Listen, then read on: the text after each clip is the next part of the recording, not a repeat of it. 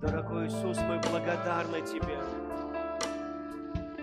за радость, за привилегию собраться вместе, поклоняться Тебе вместе, слышать Твои живые слова, принимать Твои чудеса. Ты не приходишь с пустыми руками. Я благодарю Тебя, что Ты умножаешь все. Я благодарю Тебя, что Ты Бог великих чудес. Ты всегда с нами, каждую секунду.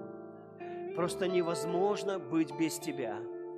Я благодарю, что Ты окружаешь нас сзади и спереди и наполняешь нас Твоей добротой, Твоими милостями. Я благодарю Тебя, Святой Дух. Я благословляю Тебя, Святой Дух, не силой, не воинством, но Духом Святым. Благодать, благодать, благодать и только благодать. Я благодарю Тебя, Отец, во имя Иисуса.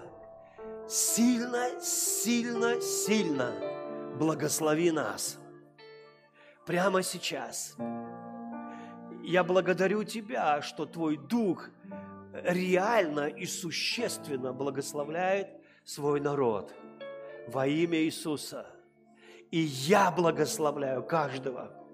Я благословляю конференцию. И я провозглашаю прорыв.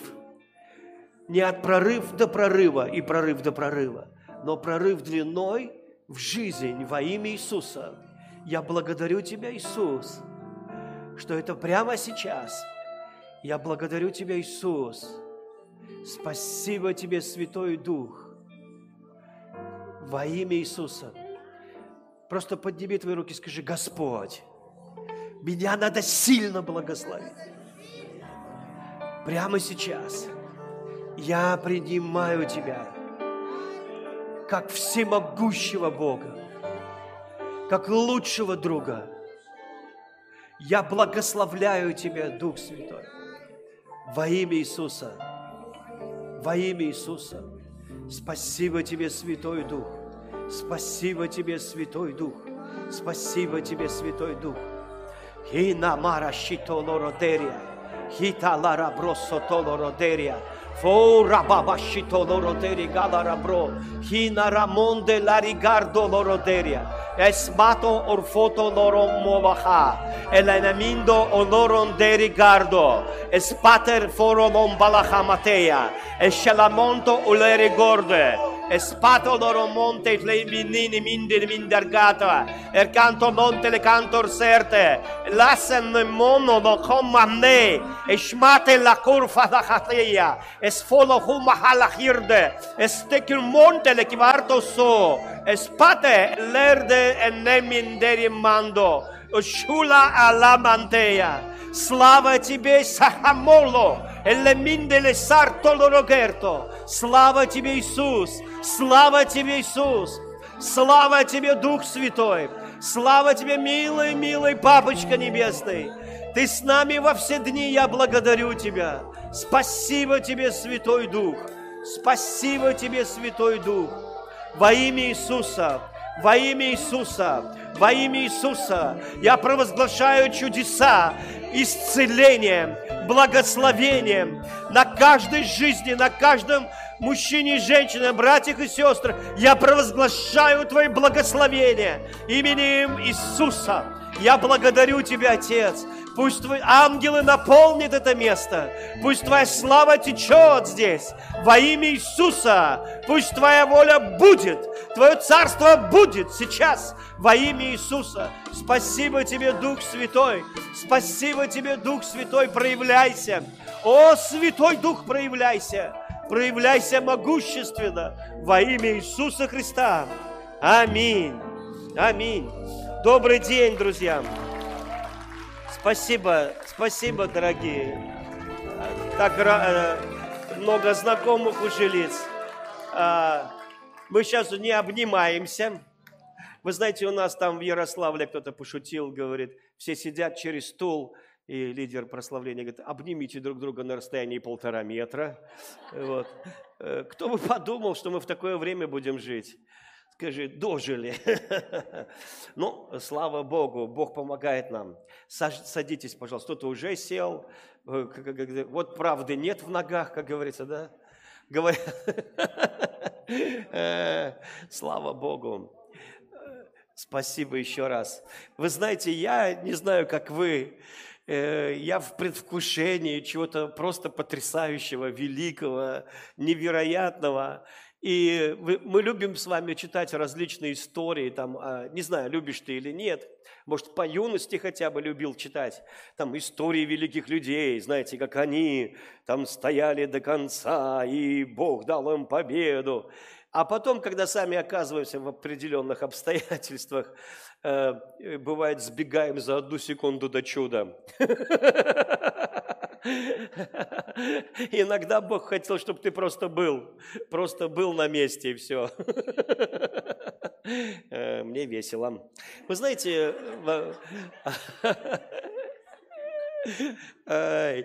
ты знаешь, что твоя улыбка – это пророчество дьявола, что он уходит. Аминь. И твой смех – это уже победа. Ой, слава Иисусу. Я вам скажу, что самое сильное помазание, которое вообще существует во Вселенной, это радость. А, иногда мы думаем, что если я в церкви не сплакнул ни разу, наверное, Дух Святой не посетил. Если я не вник, насколько я страшный грешник и не поплакал о своих грехах, то и Бога не было на собрании.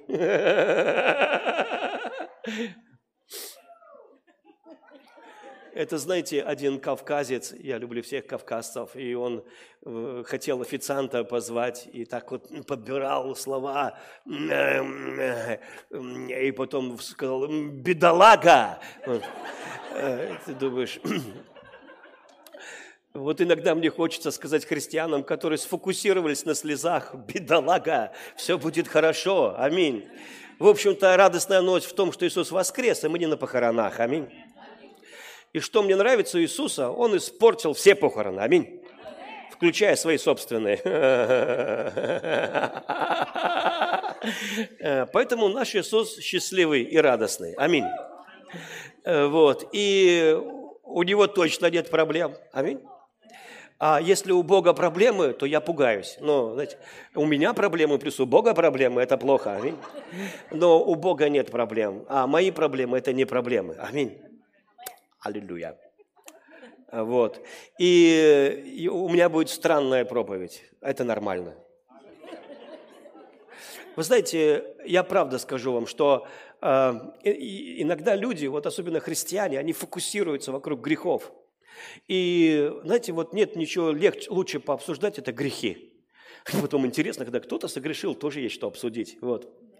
Вы знаете, и бывает сидят люди и вот обсуждают, вот, что мы не должны грешить. Да, мы не должны грешить. Но, брат, если ты не грешишь, особо не радуйся, мы пойдем глубже. И если мы возьмем лупу и присмотримся, мы кое-что найдем в твоей жизни, согласись. Он такой, о да, можно даже лупу не брать. А если возьмем микроскоп, там под ногтями такие твари, там целая цивилизация, поверь. Вот. И христиане такие грустные, потому что их теология не вокруг Иисуса, а вокруг грехов, проблем, э, всяких э, болезней и всего остального. И этот Голиаф, грех, знаете, он ходит и 4 метра ростом, говорит, давайте, выходите, кто меня замочит? И если ты победишь грех в твоей жизни, то царь даст тебе милхолу, денег, машину. У тебя знаешь, почему ничего нет? Грех в твоей жизни господствует, поэтому у тебя ничего нет. И вы знаете, и вот ты сейчас смотришь на меня почти как на еретика. Думаешь, а что, нельзя, не надо бороться с грехом? А ты видел, чтобы Давид боролся с Голиафом? Там что, Давид взял его за талию, бросил через себя захватом, надавал ему по мордасам, заломал руку, тот постучал по мату и сказал, сдаюсь, сдаюсь, ты победил меня. Не было там никакой битвы. Не было никакой битвы вообще. Давид заглянул в свои штаны, вспомнил, что он обрезанный. И сказал, сегодня ты умрешь. У меня для тебя плохая новость. Потому что ты тварь не обрезанная, а я служу Господу. И дальше Гляв помнит, что у него искры из глаз посыпались, а дальше он не помнит. Вот и вся битва. Но у христиан вся жизнь начала битва с грехами, битва с грехами, с грехами большими, с грехами осознанными, с грехами неосознанными, с грехами под грехами, с грешками, с грешками. Мы учим друг друга не грешить. Не греши, брат, я тоже не, стараюсь не грешить. И все равно грешим. И потом есть грешки, с грешки, есть грех смерти. Мы разложили все просто на молекулярном уровне и все равно грешим. Иисус не приходит за нами, потому что мы невеста, которая все время грешит. И, похоже, мы не перестанем грешить, поэтому надо грешить поменьше хотя бы. Может, тогда Иисус придет за нами. Вы понимаете, и это абсолютно, конечно, грехи есть, но Бог хочет, чтобы мы не об этом думали, Он хочет, чтобы мы думали о Нем. И Библия говорит, что когда ты дашь самую высокую оценку тому, что сделал Иисус, Твоя битва, она не с грехами, твоя битва за понимание, что Иисус сделал для тебя. Твоя битва за откровение, что Господь сделал для тебя. Аминь. И тогда грех сам отвалится. Аллилуйя. У меня проповедь странная, трудная. Тебе покажется, что простая. Но поверь, это непросто. Вы знаете, я помню, мы приехали, нас друзья в Америке встретили, мы их еще не знали. Ну, познакомились только они. Вот они встречать и сразу говорят, «А, мы люди непростые. Вы, наверное, подумали, что мы простые, да? Нет, мы не простые. Правда? Да, мы не простые. Вот. И вот так они шутили все время. И вот иногда оказалось, что они очень простые, но они всегда говорили, мы не простые. Вот вы зря думаете, что мы простые. А мы не простые. Ну, тебе кажется, проповедь простая, она непростая. Реальная история. Выходит человек, поздно, темно, выходит из кафе, смотрит, его брата бьют ногами. Тот уже даже не сопротивляется. Здоровый мужик бьет его. Он думает, что делать. Смотрит от мостовой булыжник. Кулаком его не вырубишь. Он булыжник берет, подходит сзади, как дал по затылку, тот и умер. Он стоит с булыжником, этот очухался, видит труп, этот с булыжником, и убежал. Пока тут думал, из кафе люди выходят, он тоже бросил булыжник, убежал. На следующий день выходит, думает, узнали, не узнали меня – Смотрят, дерутся люди. Он говорит, ну, ребята, ну сколько можно? Друг... Они, ты что, тоже хочешь нас, как вчера того? И, короче, и на каждой египетской пирамиде его фотка. Я про Моисея рассказываю. Причем со всех четырех углов. И он убежал. Согласны? Убежал, потому что его хотят тоже убить. Он в розыске. Что пишет об этом Святой Дух? Верою оставил он Египет.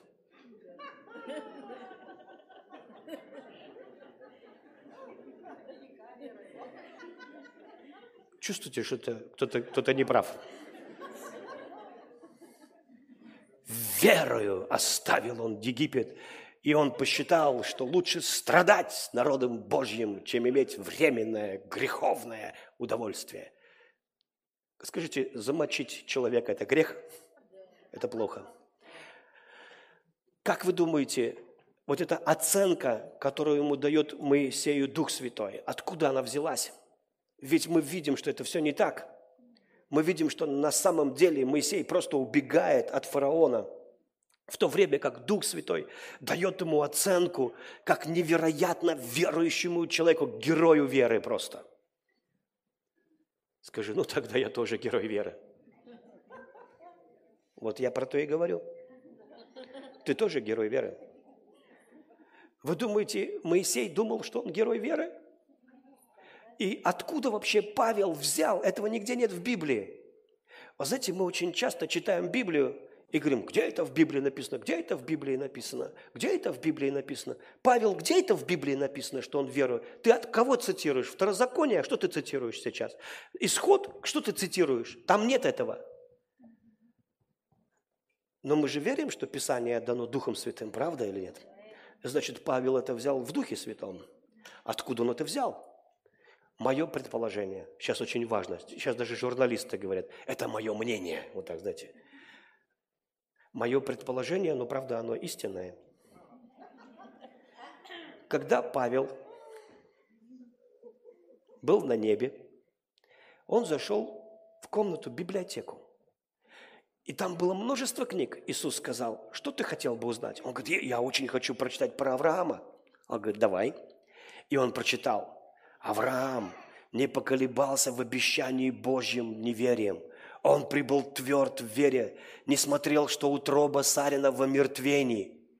И Павел спросил, Господь, там не так написано быть, там все не так. Он к Гарри вошел, его Сара туда отправила. И он, он плотским способом пытался решить духовные вопросы. Плотским способом он пытался решить великие духовные обетования добыть. Если уж Бог пообещал, что ты будешь благословен, так я возьму лопату и буду копать отсюда и до обеда, пока не стану богатым. То есть он плотским способом пытался решать эти вопросы, в то время как духовный способ всегда был. Потому что если Бог что-то обещал, Бог это обязательно даст, правда ведь? И вот он говорит, да, Павел, но ты не понимаешь, у искупленных, готовы? У искупленных нет грехов. Он говорит, как? Как нет? Он говорит, кровь Христа смыла все. Поэтому Дух Святой видит только то, на молекулярном уровне, то, что вы не видите, под микроскопом, то, что вы не можете понять. Не, не грязь под ногтями он видит, а он видит, что ты святой, благословенный человек, искупленный кровью Иисусом, совершенный, как Бог Отец. Этого мало кто видит из людей. Для этого надо глаза Духа Святого. Вы? Мало кто из людей это видит. Это они вот так будут все служение бегать. Да вот, эм, мало кто это, кто это видит. И поэтому, когда мы читаем, нам нужно понять, а как Дух Святой смотрит. Духовные люди – это люди, которые думают точно так же, как Дух Святой. Духовные люди – это также видят, как Дух Святой. Знаешь, когда ты поймешь, что твой ум обновился, когда для тебя сверхъестественное станет естественным, а не логичное логичным, тогда ты скажешь, а, я думаю, как Господь. Я думаю не как Вася думает, не как Федя, не как Нюра. Я думаю, как Господь. А и Павел пишет, у вас должны быть те же мысли и чувства, как у Иисуса Христа. Представь себе, если бы ты так думал о своей жене. Как? Я уже забыл. Ну, что она хорошая хотя бы. Представь, если бы ты так думал о том, кто рядом с тобой. О мой Бог! Так это именно и хочет Господь, но это невозможно, пока мы что-то не поймем. Поэтому эта проповедь простая, но она может изменить твою жизнь и дать тебе прорыв длиной в жизнь. И все послания эти два дня будут о прорыве длиной в жизнь. И я верю, что мы не должны жить как зебра, черная полоса белая, черная полоса белая, черная полоса белая, и потом та часть зебры, откуда у нее хвост растет. Я верю, что мы должны ну, э, по-другому жить, что стезя праведного светлее, светлее, светлее до полного дня. Итак, мы видим, что Дух Святой дает самую высокую оценку Моисею. Он говорит, он оставил верой Египет. Павел говорит, да нет, он сбежал. И Дух Святой говорит, Павел, ты ничего не понимаешь, ты не видишь. Ты видишь только, что он вышел из кафе, ты видишь, что он дал по балде, ты видишь вот это. Ты не знаешь ничего. Я проникаю в сердца, я знаю. И кровь Христа омыла Моисея. Он искупленный. До того, как он родился еще, он уже был искупленный. И вся его жизнь, она проходила по моей воле. И как он был прятан родителями, и как его в корзинку положили. Кстати, его мама тоже величайший герой веры. А она-то в чем суперверующая? У нее другого пути не было, как осмолить корзинку и, и спрятать ребенка в тросте рядом с дворцом, чтобы там хоть что-то, как какая-то надежда была. Она просто, ее просто выпнули обстоятельства. И Моисей, по глаза, с человеческой точки зрения, он не выходил из Египта, ему выкинули из Египта, вы понимаете? И этот пендель называется «Верою Моисей вышел из Египта». Не захотев царских сокровищ.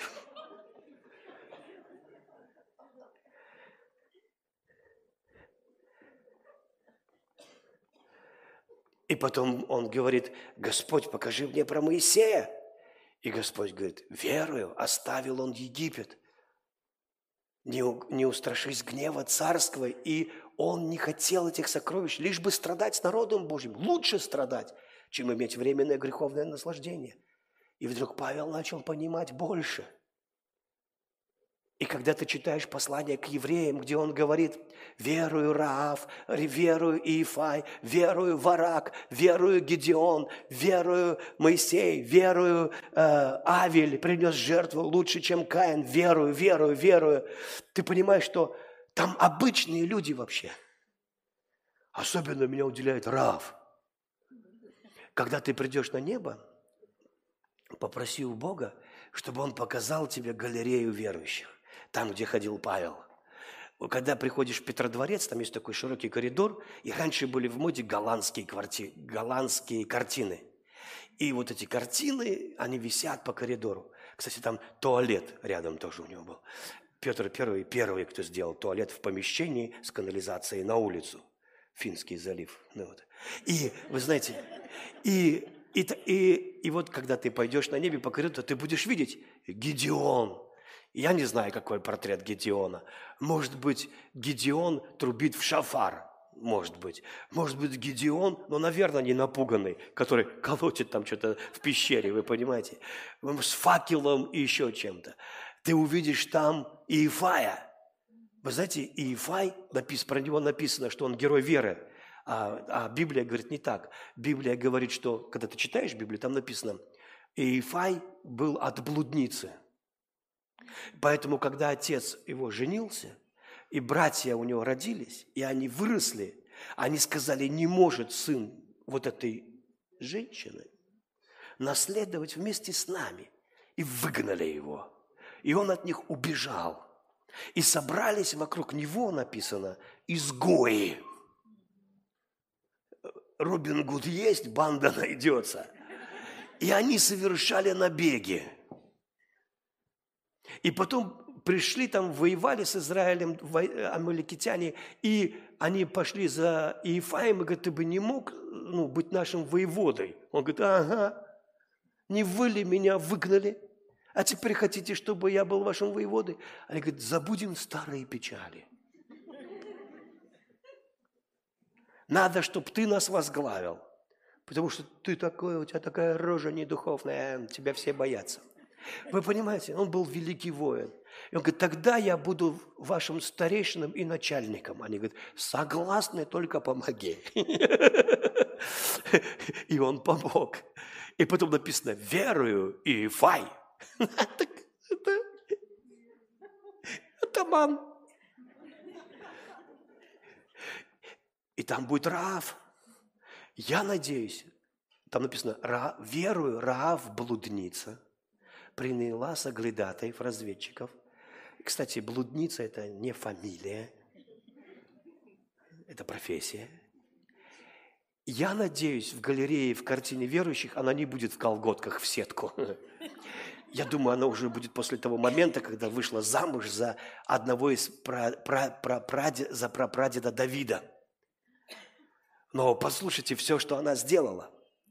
Это к, а, к ней забежали, люди прятались. И они говорят, спрячь нас. Она говорит, я знаю, что вы нас завоюете. Мы слышали о великих делах вашего Бога.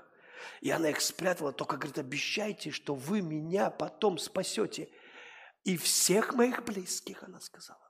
Они говорят, только те, кто будут в доме, за других мы не отвечаем. И когда, поверьте, Рав, блудница, забила всю хату родственниками –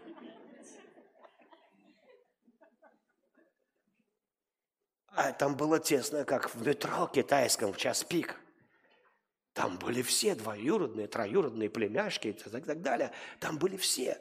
Они-то вообще не имеют никакого отношения к спасению, как кажется. И когда ты смотришь, как рухнули стены Ерихона, и археологи видят, что они упали вовнутрь, то, то, то легко сказать, где был дом Ра, в блуднице, потому что те остатки стены чуть-чуть выше сегодня до сих пор. Рухнуло все, ее дом был в стене, рухнуло все, вся стена, кроме ее дома. Понимаете, все. Потому что она красную тряпку в окно высунула, которая означает кровь Христа. Послушайте, друзья, какая бы ни была пандемия, вторая, третья волна, рухнет все, кроме тебя. Вы слышите меня? Если, бы, если ты дашь правильную оценку тому, что сделал Христос, ты будешь очень удивлен. Потому что все эти люди, это не супергерои, это обычные люди. И знаете, что самое интересное? В послании к евреям там нет Са, э, Самуила или нет тех, кого мы считаем великими. Почему-то Павел упустил их, хотя он говорит, он говорит и другие, многие другие, которые скитались и так далее, но он говорит о тех людях, которые как бы в глазах других ничего вообще не значат. Ты веришь, что твой дом весь спасется из-за тебя?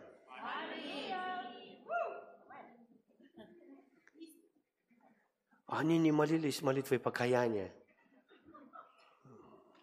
Но, а ты что думаешь, это единственный способ спасения? Бог спасает, как хочет, кого хочет и когда захочет, и с нами не советуется. Библия говорит, что твои освящены твоей верой. Аминь. Я так рад. Когда я думаю об Иисусе, я думаю, Господь, насколько Ты велик, могущественный, Ты все, все возможно для Тебя. Я бы на вашем месте, вашим неспасенным родственникам говорил, никуда не денешься из подводной лодки. Ты обречен. Аминь. Смиряйся. Я исповедую дьявола. А, тысячи чертей, мне все равно. Тряпка висит с моего окна. Все мои будут со мной. Вы понимаете, это не они тебя оскверняют, это ты их освещаешь. Муж неверующий освещается женой верующей. Трудно, я знаю, особенно протестантам с наклонностью протестовать. Я знаю, трудно. Давайте я вам покажу еще мощнейшее место Писания. Откройте, пожалуйста, Евангелие от Иоанна, 9 глава. Сейчас будет интересно. 41 стих прочитаю. Тем более ты сегодня Библию не читал. Некоторые читали. Готовы? 41 один стих вообще это ух.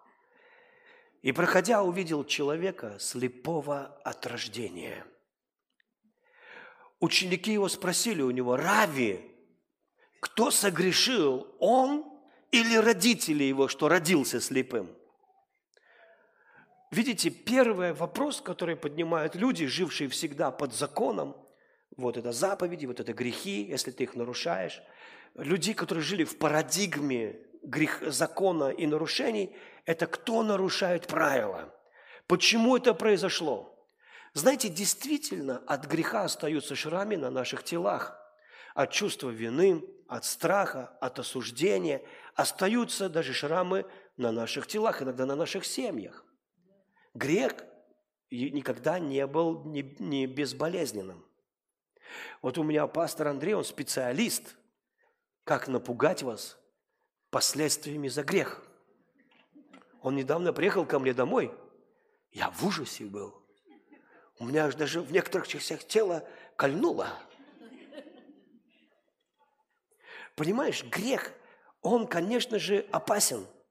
Это правда. Он рассказывал, как он служил в армии. И там один блудник был такой. Он все говорит, знаешь, говорит, девчонку, если поимеешь, она потом уже за тобой бегает. Главное ее девственности лишить. Вот ты уже новую можешь искать. А потом, если что, другой, с которой ты познакомился, обоим назначаешь встречу, ну, где-нибудь. И, и сам не приходишь со стороны, смотришь, и вот они где-нибудь у памятника вдруг понимают, что одного и того же человека ждут.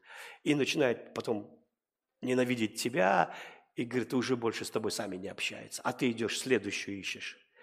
И пастор тогда не был пастором, он был солдатом. И он говорит, ну послушай, говорит, это грех, и за грех надо будет платить. У них есть отцы, у них есть это. И так написать, он ха-ха-ха, все те грехи. И вдруг у него что-то с животом. Я же я говорю, сейчас напугаю тебя со страшной силой.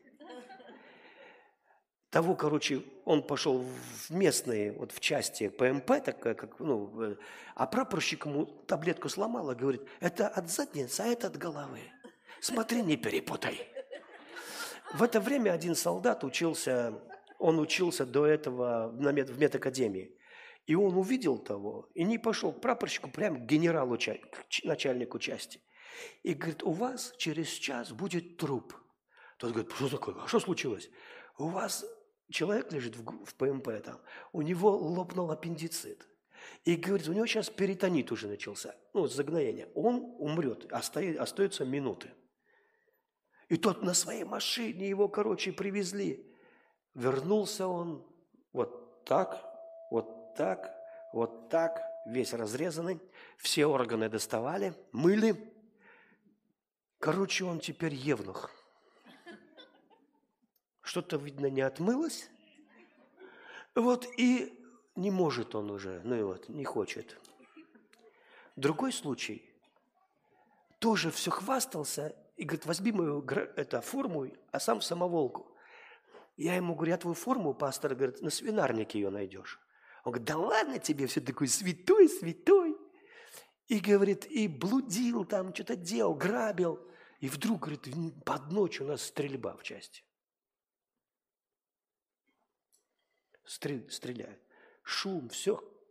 А милиция сделала на него засаду.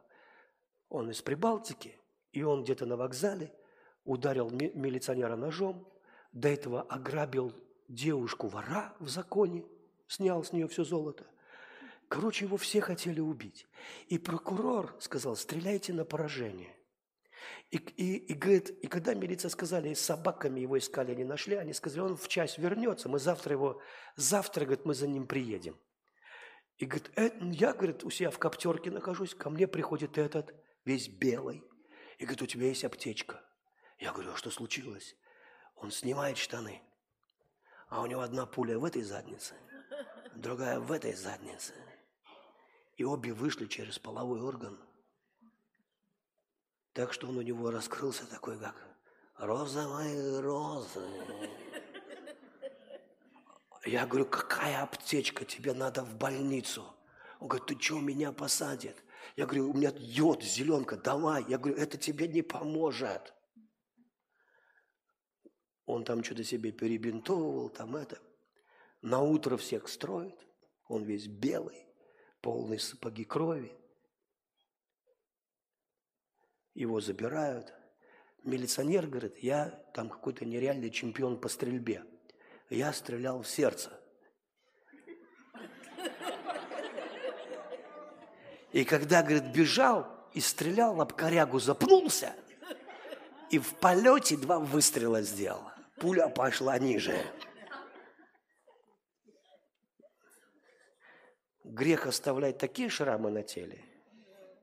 Я вам в деталях не рассказываю. Пастор мне рассказывал красочнее, поверьте. Откуда, чего они там доставали, куда что ушло в его теле. У него заражение крови, если бы он сразу обратился к врачу, может быть, там легче все было. Но ему все отрезали. Не греши. Ты должен быть мальчиш, не грешишь. Аминь.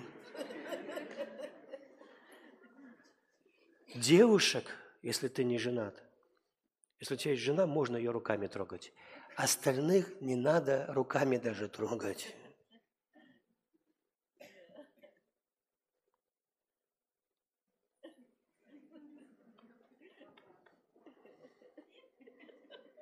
Ученики спросили у него – Рави, человек слепой. Так просто не бывает. Кто согрешил, он или родители его, что родился слепым? Ты скажешь, о, придурки, как он мог согрешить в утробе матери? Поверьте, у евреев в Талмудах все возможно. И в утробе матери тоже. И до утробы, кстати, можно было даже. Такие есть идеи. Я вам их озвучивать не буду. Иисус отвечал, не согрешил ни он, ни родители его. Но это для того, чтобы на нем были показана слава Бога. Тут некоторые богословы идут дальше. Господь младенцу выколол глазки, чтобы потом ставить глазки и сказать, ай, я велик. Нет, в жизни всякое бывает. Есть просто жизнь. И в этой жизни бывают у хороших людей плохие вещи. А у плохих людей бывает, пока ничего плохого не происходит. Это, конечно, вызов для нашего мозга, как был вызов для друзей Иова, почему с ним это произошло. То есть мы не все понимаем, но Иисус не пытается тебе все объяснить, Он просто говорит, я прославляю моего Бога. Я делаю так, что слепые становятся зрячими. И дальше он говорит, мне должно делать дела пославшего меня, доколе есть день, приходит ночь, когда никто не может делать, а доколе я в мире, я свет миру. Сказав это, он плюнул. Мне нравится, как Иисус исцеляет. Может быть, по-пацански. Знаешь, как будто исцелить это ничего не стоит. Взял грязь, помазал ему глаза, говорит, иди в купальню, умойся. Он пошел, умылся, пришел зрячим. Тут соседи, и видевшие прежде, что он был слеп, говорили, не тот ли это, который сидел и просил милостыни? Иные говорили, это он, а иные, нет, похож на него. Он же говорит, это я. Тогда спрашивали у него, а как открылись у тебя глаза? Он, он сказал в ответ, человек, называемый Иисус, сделал брение, помазал глаза мои и сказал мне, пойди в купальню селам и умойся. Я пошел, омылся и прозрел. Тогда сказали ему, а где он? Он отвечал, я не знаю, повели сего бывшего слепца к фарисеям. Кто у нас учителя? Кто у нас раввины? Кто знает все? Кто отвечает на все вопросы? Священники, э, э, фарисеи. Они привели к нему. Вот такое, такое дело произошло. А была суббота, когда Иисус сделал брение, отверз ему очи. Спросили его также и фарисеи, как он прозрел. Он сказал, брение положил он на мои глаза. Я умылся и вижу. Тогда некоторые из фарисеев говорили, не от Бога этот человек, он не хранит субботы. Другие говорили, да как? Может человек грешный творить такие чудеса? И была между ними распря. Опять говорят слепому, ты что скажешь о нем? Потому что он отверз тебе очи. Он сказал, это пророк. Тогда иудеи не поверили, что он был слеп и прозрел, доколе не призвали родителей сего прозревшего. И спросили их, это ли сын ваш, о котором вы говорите, что родился слепым? Как же он теперь видит? Родители его сказали им в ответ, мы знаем, что этот сын наш. И что он родился слепым. А как теперь видит, не знаем. И кто отверз ему очи, мы не знаем. Сам уже в совершенных ли так? Самого спросите, пусть сам о себе скажет. Так отвечали родители его, потому что боялись иудеев, ибо иудеи сговорились уже, чтобы кто признает его за Христа, того отлучать от синагоги. Посему-то родители сказали, он в совершенных ли так? Самого спросите. И так вторично призвали человека, который был слеп, и сказали ему, воздай славу Богу, мы знаем, что человек тот грешник. Вот вы чувствуете уровень дебилизации? Вы ощущаете вообще, они пошли, привели его к самым умным, те, кто все знают, те, кто в Талмуде разбирается, те, кто Тору наизусть знает, они привели его к ним, а они говорят, давайте прославим Господа, это грешник. Вы вообще понимаете, что вы говорите? Обычно прославляют Бога за то, что человек исцелился, за то, что человек спасен, за то, что человек прощен. А здесь давайте прославим Бога, этот грешник, грешник, вот так вот скажем. Мы выяснили. Ты скажешь, а где разум? Меньше всего разума у религиозных людей, потому что они не думают. А зачем? Мы веруем. Во что? Вот он сказал. Мы... И дальше смотрите, что они говорят. Я был очень удивлен. Они говорят, мы знаем, что он грешник. Он сказал им, слепой, бывший, грешник ли он, я не знаю. Одно знаю. Я был слеп. Теперь вижу. Вот. Снова спросили его, что он сделал с тобой. Он отверз тебе очи. Как? Отвечает им, я уже сказал вам, и вы не слушали. Что еще хотите слышать? А может, вы хотите сделаться его учениками? Они же укорили его, сказали, ты ученик его, а мы Моисеевы ученики. Мы знаем, что с Моисеем говорил Бог. Всего же не знаем, откуда он. Я говорю, откуда вы знаете, что с Моисеем говорил Бог? Вы же это тоже прочитали. У меня потрясающий мастер, который учил меня в институте. И я помню, я столько молился с Тонечкой за него. И он начал ходить в церковь. Режиссер, который приглашал меня в театр, в один из столичных театров, ему сказал мой мастер, что Сережа не будет у вас работать, потому что он будет служить Богу. А он говорит, а почему? Он говорит, он теперь христианин. И тот сказал, моему мастера тоже Сергей Николаевич зовут, он ему сказал, Сережа, потому что он учил его когда-то, он намного старше. Да любой человек, который прочитает Евангелие, если он только честный, будет верующим. Может быть, эти слова повлияли на него, плюс наши молитвы, но мой мастер начал посещать церковь. Я всегда молился с Тонечкой, говорю, я вижу моего мастера, он прыгает, скачет, славит Бога, э, хлопает в ладоши. Хотя даже в институте театральном он никогда не прыгал, не хлопал, в ладоши вообще не хлопал. И даже если ты очень хорошо что-то сделаешь, он обычно так... Ну, тут можно вот, я, это можно немножко, вот я, я бы тебе посоветовал тут немножко переделать, вот так вот было бы хорошо. Он такой бука. Я однажды захожу в церковь и смотрю, мой мастер стоит, он меня не видит спиной ко мне, прыгает и хлопает в ладоши. Я, чтобы не сглазить, я чуть не перекрестился. Я думаю, я быть не может. Потому что он меня выгнать хотел из института. И я так, потом только я подошел, говорю, Сергей Николаевич, вы в церковь ходите? Да, Сережа, я теперь верующий. И представляете, он на служение выбегает на сцену, не спрашиваясь вообще, с двумя рентгеновскими снимками. И на одном у него позвоночнике видно, что нет диска, он, он разрушен. А на другом новый диск. И он говорит, я не мог согнуться. Он, правда, никогда не жаловался. Никогда. Никогда. Мы не знали, что у него эта болезнь. Он говорит, я не мог согнуться, я пошел в баню. И когда я завязывал шнурки после бани, я подумал, а как ты шнурки завязываешь? Ты же согнуться не мог. Я начал себя проверять, а у меня ничего не болит. Я побежал к моему другу, он врач который меня всегда осматривал. Я говорю, смотри, что я могу. Он, а, не надо. А я могу, смотри. Он мне делает снимок. А у меня новый диск. Смотрите, новый диск. Я никогда таким его не видел.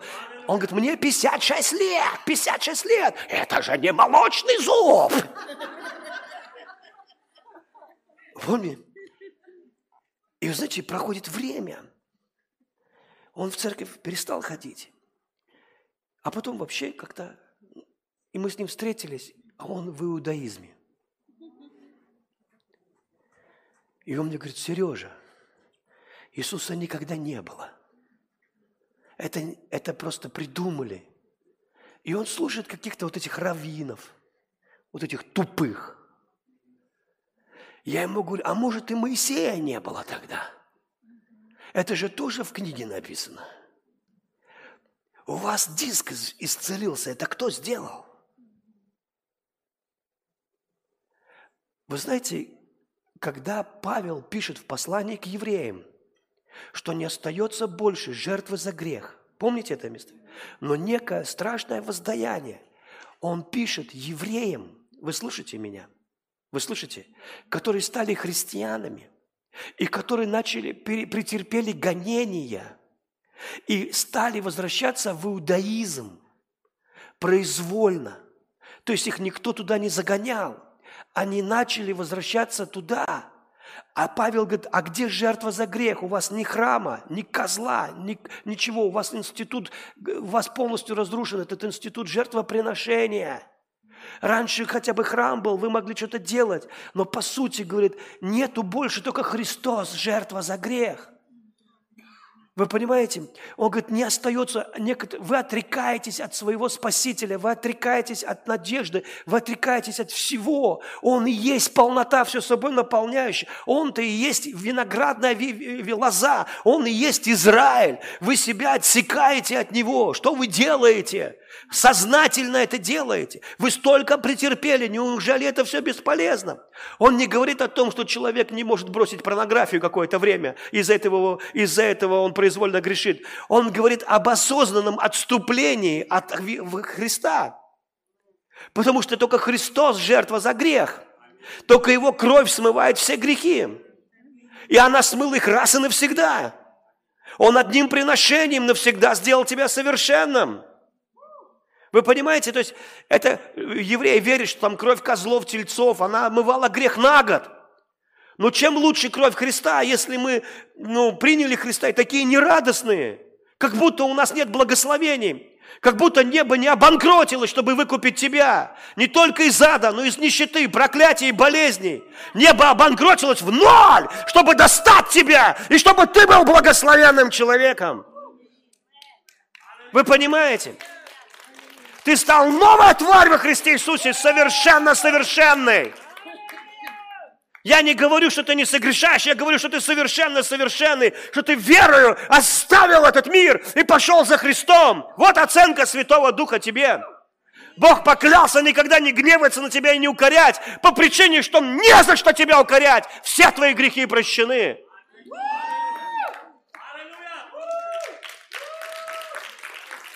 Это ты себя укоряешь, это ты собой недоволен, это ты о себе стенаешь. Нашел у себя что-то под ногтями. Но Господь навсегда сделал тебя совершенным.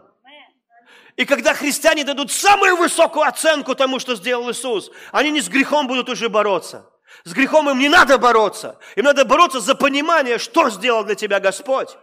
И величать Бога. Вот почему в послании к римлянам написано, что так как они, не познав Бога, не воздали Ему славу, Потому что когда тебе Бог такой маленький такой Бог, он так немножко тебя помыл, чего его славить тогда? Но если Он реально могущественно тебя освободил, благословил тебя, ты начинаешь славить, ты не можешь не славить. Ты не можешь не славить того, кто славит тебя. Не, не можешь не величать того, кто величает тебя. Понимаете, ну когда у нас Бог такой маленький, такой Бог беспомощный, такой Христосик – который ничего не может, то и слава ему такая же. Христосик, помоги мне, пожалуйста, хоть как-нибудь в этой жизни. И все время вот опять Голиаф меня замочил, опять меня по пояс в грунт вогнали.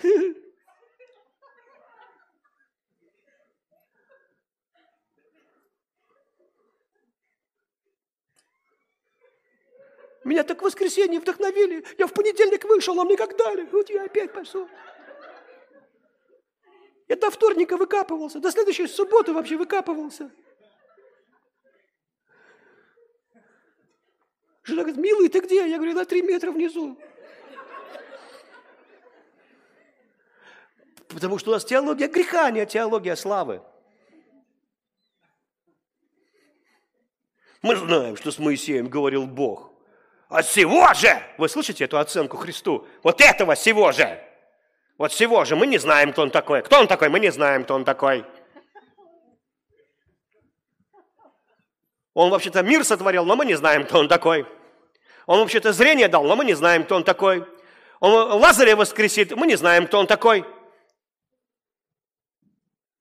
Его вообще-то дева родила, он вышел из девственной утробы, мы не знаем, кто он такой. Он сын Божий, мы не знаем, кто он такой. Кто ты такой? Моисея знаем. А вот слепой говорит, готовы? молодец. А! Человек, прозревший, сказал им в ответ, это и удивительно.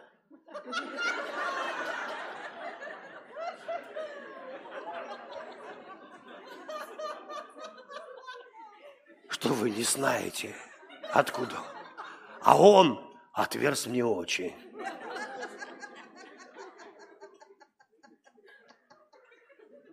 Знаете, я, я думаю, что Соломон, вот так вот Соломон, вот так вот просто Соломон с неба так посмотрел на землю и говорит, ё-моё!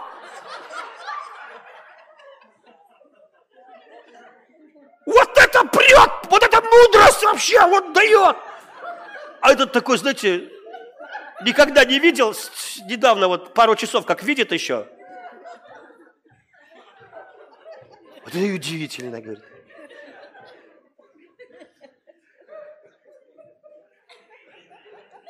И потом говорит, он отверз мне очи. А потом говорит, а ну мы знаем. Он говорит, ну так я как бы не, не, не богослов, но мы знаем. Он так говорит. Причем для этого не надо быть богословом. Он говорит, ну мы знаем, что грешников Бог не слушает. Правильно я говорю? Да? Но кто чтит Бога и творит волю Его, того Он слушает. От века не слыхано, чтобы кто отверз очи слепорожденному.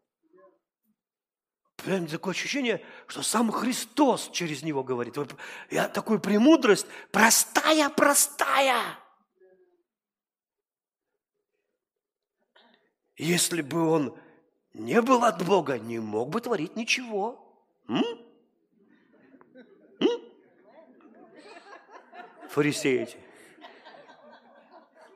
сказали ему, во грехах ты весь родился, и ты ли нас учишь? И выгнали вон.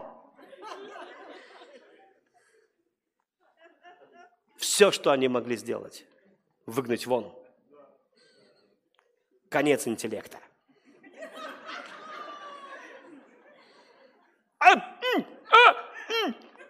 а, пошел вон. А я, а мы, а мы. Иди вон. Иисус услышал, что выгнали его вон, и, найдя его, сказал ему, «Ты веруешь ли в Сына Божия?» А он, отвечая, сказал, «А кто он, Господи, чтобы мне веровать в Него?» Иисус сказал ему, «И видел ты Его, и Он говорит с тобой».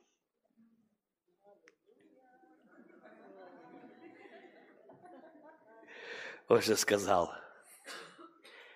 «Верую, Господи» и поклонился ему. Сорок один стих. Человеку, герою веры, который ничего не сделал. Его обстоятельства запнули в такое зло, столько лет в темноте – Просто это Иисус. Посмотрите, что делает Иисус. Посмотрите, какой классный Иисус. Это Он его поставил на пьедестал верующих, это Он поставил его знаком, символом, который унизил интеллект людей, которые считали себя образованными, мудрыми, талантливыми, всезнающими. И дальше Иисус говорит фразу, я просто удивляюсь. Я хочу, хочу тебе сказать, это очень-очень важная проповедь. На самом деле это прорыв в твою жизнь. И сказал Иисус, «Хм, на суд пришел я в мир сей. Что? Я и есть суд. Вот почему ты поймешь Давида, который закричит от счастья, суды твои вожделений золота. Потому что это не человеческий суд. Видите, суд приходит к слепому и делает его зрячим. Суд приходит к зрячим, и они становятся слепыми. Они сами выбирают судьбу. Потому что когда стоит свет – ты должен как-то определяться. И сказал Иисус, я в мир сей, чтобы... И сказал Иисус, на суд пришел я в мир сей, чтобы невидящие видели и видящие стали слепы. А другой перевод. Я пришел в этот мир вершить суд. У меня слепые прозревают, а зрячие слепнут.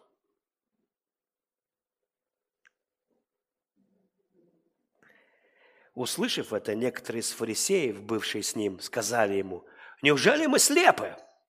Иисус сказал им, «Если вы были бы слепы, то не имели бы на себе греха, но как вы говорите, что видите,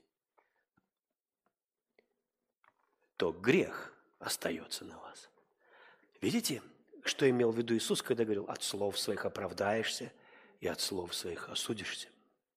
Видите?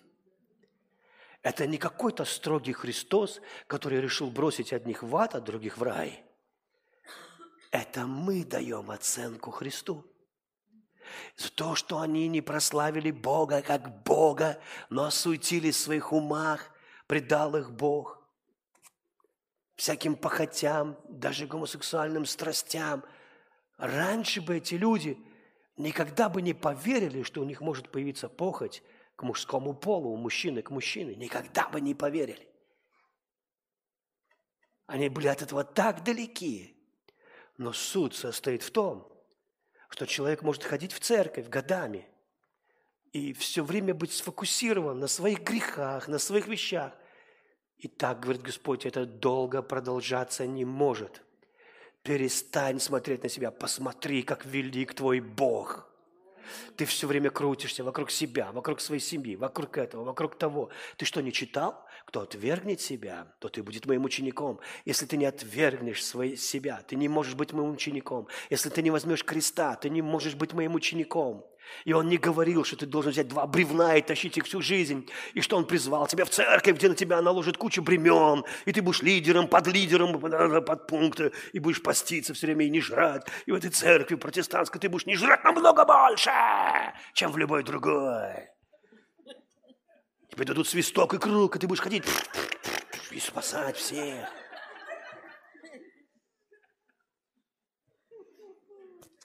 Ведь Бог вытяжил тебя из океана страстей. Теперь ходи вдоль пляжа и делай то же самое с другими. Нет, мой друг, нести крест – это взять всю искупительную силу креста. Всю искупительную силу креста, поверить в нее. Это, это крест надут Духом Святым. Если ты его не возьмешь, то ты не сможешь идти. А если ты возьмешь крест, он поднимет тебя – он нищего посадит с велиможами, он неблагородного делает благородным. Знаете, почему так много неблагородных злых христиан? Потому что они никогда не брали силу искупления. Они смотрят на, на других людей, как Люцифер. На них смотрят. Я знаю человека, который, я не буду его называть, и я просто немножко даже все и скажу – он всегда себя осуждал. Он всегда себя был недоволен. И к нему пришел Иисус Христос и сказал ему, что ты идешь в ад. Он умолял, просил.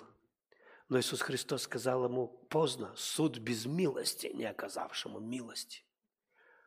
И напомнил ему, как он не оказал милость маме и другим людям. Он сказал, ну, пожалуйста, и он сказал, нет больше жертвы за грех тому, кто произвольно грешит, и напомнил ему его грехи. Он спросил, ты исповедуешь Иисуса Господом, Дух? Он сказал, да. А потом сказал, нет. А потом сказал, да. А потом сказал, мне все равно, что говорить. Я могу сказать «да», могу сказать «нет». Ты все равно идешь в ад.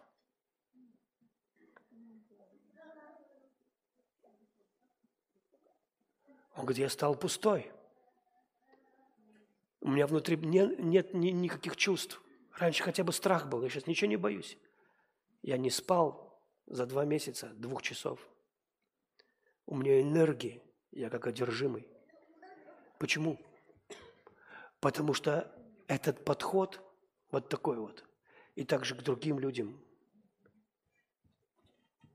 Потому что когда Бог много милости тебе оказывает, и ты понимаешь и оцениваешь Иисуса, ты столько же милости начинаешь дарить другим людям. Ты абсолютно становишься под другим человеком. Поэтому Иисус говорит, познайте, что значит милости хочу, а не жертвы. И мы там с пастором Андреем связывали дьявола. И этот дьявол просто его атаковал. Который не дает никакого шанса. Даже земные отцы, самые плохие отцы, если сын просит прощения, прощают. А у этот никакой милости. И только Библию ему цитирует, только Библию цитирует, только Библию цитирует. Начинаешь разговаривать, почти невозможно, на все есть место Писания. Сатана умеет цитировать Библию? Он Библию знает лучше нас. Он даже тебя найдет. Он три раза гадал на Библии. Пальцем тыкает, открывает. Ты отступник от чрева матери своей. Раз закрыл. Помолился. Оттык. Ты отступник от чрева матери своей. Раз закрыл. На следующий день другую Библию взял, не свою. Открывает. Тык, ты отступник от чрева матери своей. Представляешь, какая массированная дьявольская атака? Кто бы из вас смог противостать сатане? Библия говорит, противостаньте дьяволу твердой верой. Во что? В искупительную кровь Иисуса Христа. Аминь. И он убежит от вас. Да, Бог, не, не важно, сколько я сделал грехов, Бог прощает меня, Бог любит меня, Бог благословляет меня. И последнее. Ефесянам 4 глава. Бог поставил в церкви апостола, пророком, я это пропускаю. Зачем? Для созидания святых, доколе все придем, все придем в единство веры, в познание Сына Божьего, в мужа совершенного, в меру полного возраста Христова. Другой перевод. До тех пор, пока мы все достигнем единства в вере и в познании Сына Божьего, в духовной зрелости, и пока не будем подобны Христу, в котором полнота совершенства. И теперь еще один перевод. Пока все не придем к единству веры, к единой, высокой оценке – Божьего Сына к подлинному возмужанию в полную меру зрелости Христовой. Доколе все придем к единой, высокой оценке Божьего Сына. О, мой Бог, слава Тебе! Слава Тебе, Господь! Послушайте, а, во всем Писании героями веры становились самые обычные люди – всего два человека в Новом Завете, которые оценили Христа так высоко. Даже Петр еще так не оценивал Христа. Он сказал, ты Сын Божий. Но помните сотника, который сказал, я недостоин, чтобы ты вошел под мою крышу, но я подвластный человек и имею в подчинении людей. Когда мне говорят, приди, я приду. Когда я посылаю, люди не могут ослушаться. Скажи слово, и слуга мой выздоровеет.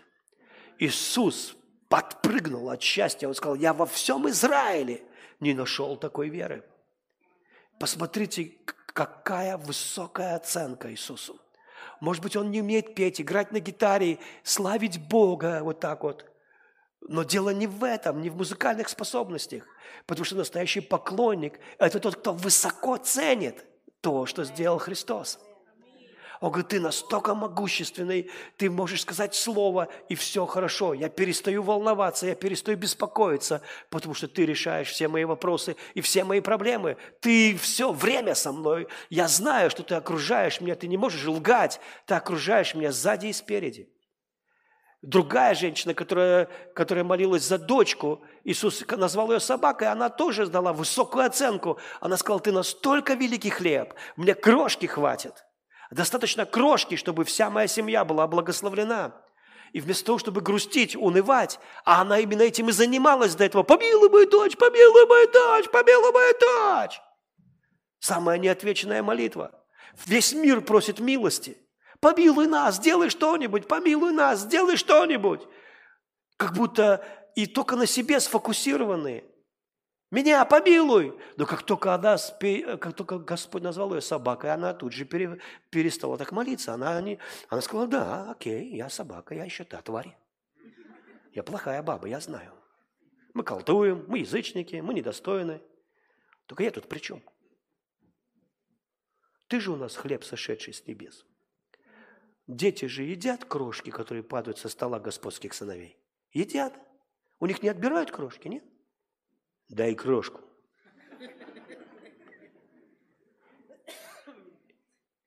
И Господь не сказал, ох ты наглая тварь. Ты не просто собака, ты самая дурная собака, которую я когда-либо встречал. Нет. Он сказал, ого, женщина, велика вера твоя. Помните, что, что дала такую высокую оценку? Это то, как ты возвеличиваешь своей верой Христа.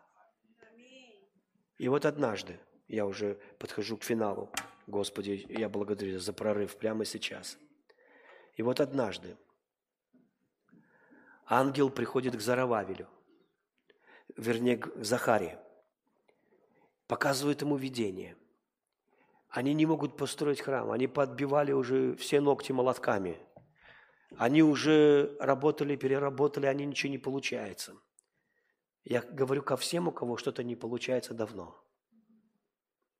Вообще ничего у них не получается. У этих пасторов церкви не растут. Два пришло, два ушло. Бизнес не растет. Ничего не получается. Приходит ангел, показывает видение. Захария, сейчас очень важные слова, что ты видишь? Он говорит, я вижу светильник весь золотой, с трубочкой и так далее. Он говорит, семь, семь, семь этих семь светильников на одном. Он говорит, Захария, что это? Все вопросы важны. Он говорит, я не знаю. Ну как же ты пророк? Давай, истолковывай. Ну я не знаю. Это слово. А,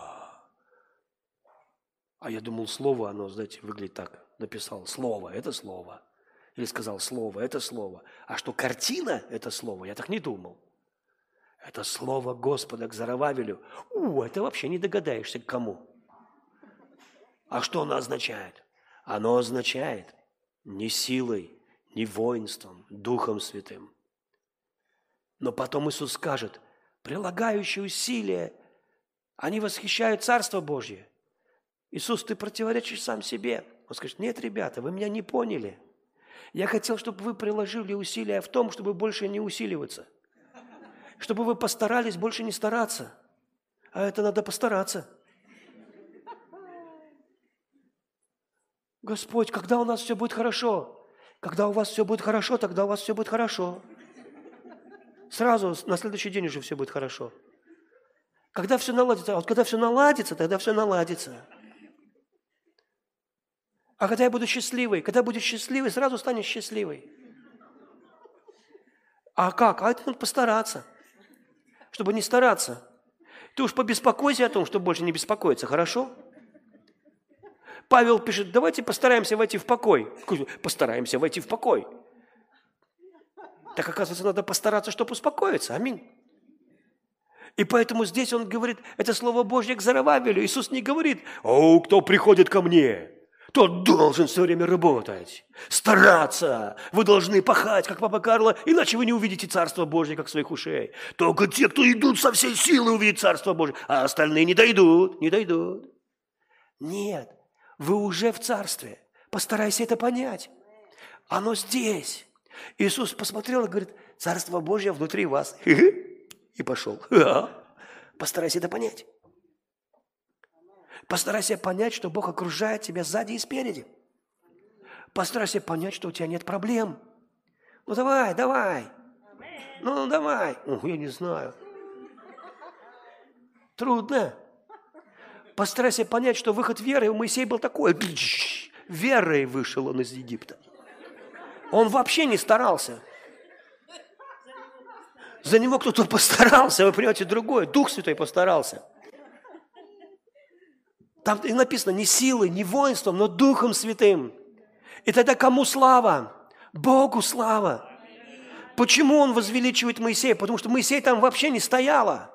Моисей не старался. Потом еще куст загорелся, Моисей шел мимо. Он просто шел, куст горит. Куст горит. Да ну его, инопланетяне сейчас заберут. Раньше ж не горел, не горел. Он стоит, смотрит, горит, не сгорает. Горит, не, не сгорает. Горит, не сгорает. Ладно, их те кусты. Все-таки интересно, что это он горит и не сгорает. Давай подождем. Не сгорает. Странно. Пошел смотреть. Это же интересно. Это не было такое. Моисей, подожги куст. Старайся гореть. Ты должен быть верующим, который горит и не сгорает. Я уже 500 раз обгорел. Меня кто-то уже не поджигал. Даже последняя евангелизация не смогла зажечь меня. Я тот куст, который не зажжешь. И вы знаете, и он подходит к этому кусту, а куст разговаривает с ним. Моисей, снимай ботинки. Я слишком свят, чтобы ты ходил тут в туфлях. Нет, это, это, это, это тот регион, где, прежде чем зайти в шалаш, в дом, в юрту, в под покров надо туфли снять. Он говорит, Моисей, снимай ботинки, добро пожаловать ко мне домой. Потому что это святой дом. И потом я хочу, чтобы ты в мою славу вступал босиком, чтобы не было платформы между твоей пяткой и моей жидкой, сладкой славой.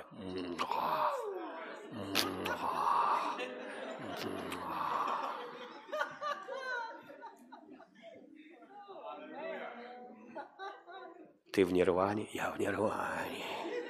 Тебе очень хорошо. Я дома. Это не такой куст. Моисей. Ты что тут ходишь в грязных ботинках? Я свят. Иди, уйди отсюда, кака. Ты сейчас на своих подушках мне коронавирус сюда Занесешь что-нибудь? Можно подумать, у него пятки чище. Вы понимаете? Нет. И что там был? Господь говорит, пойди. Он говорит, нет. Он говорит, иди, я тебе говорю. Нет, я не могу. Фараон мне не поверит. Что у тебя в руках? Палка. Брось на землю. Раз, змея. Бери за хвост. Раз, опять палка. Возьми руку, он засунул. Засовывай обратно. О, слава Богу. Все не страшно, все равно страшно. Я не умею говорить. Где вера? Человека заставили. Ты еще попробуй откажись после вот этого.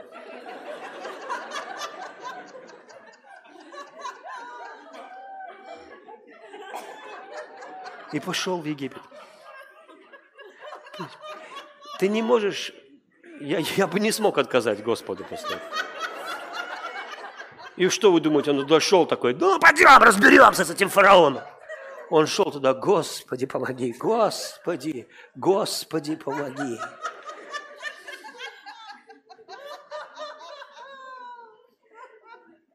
Они все там постоянно трусили. Постоянно.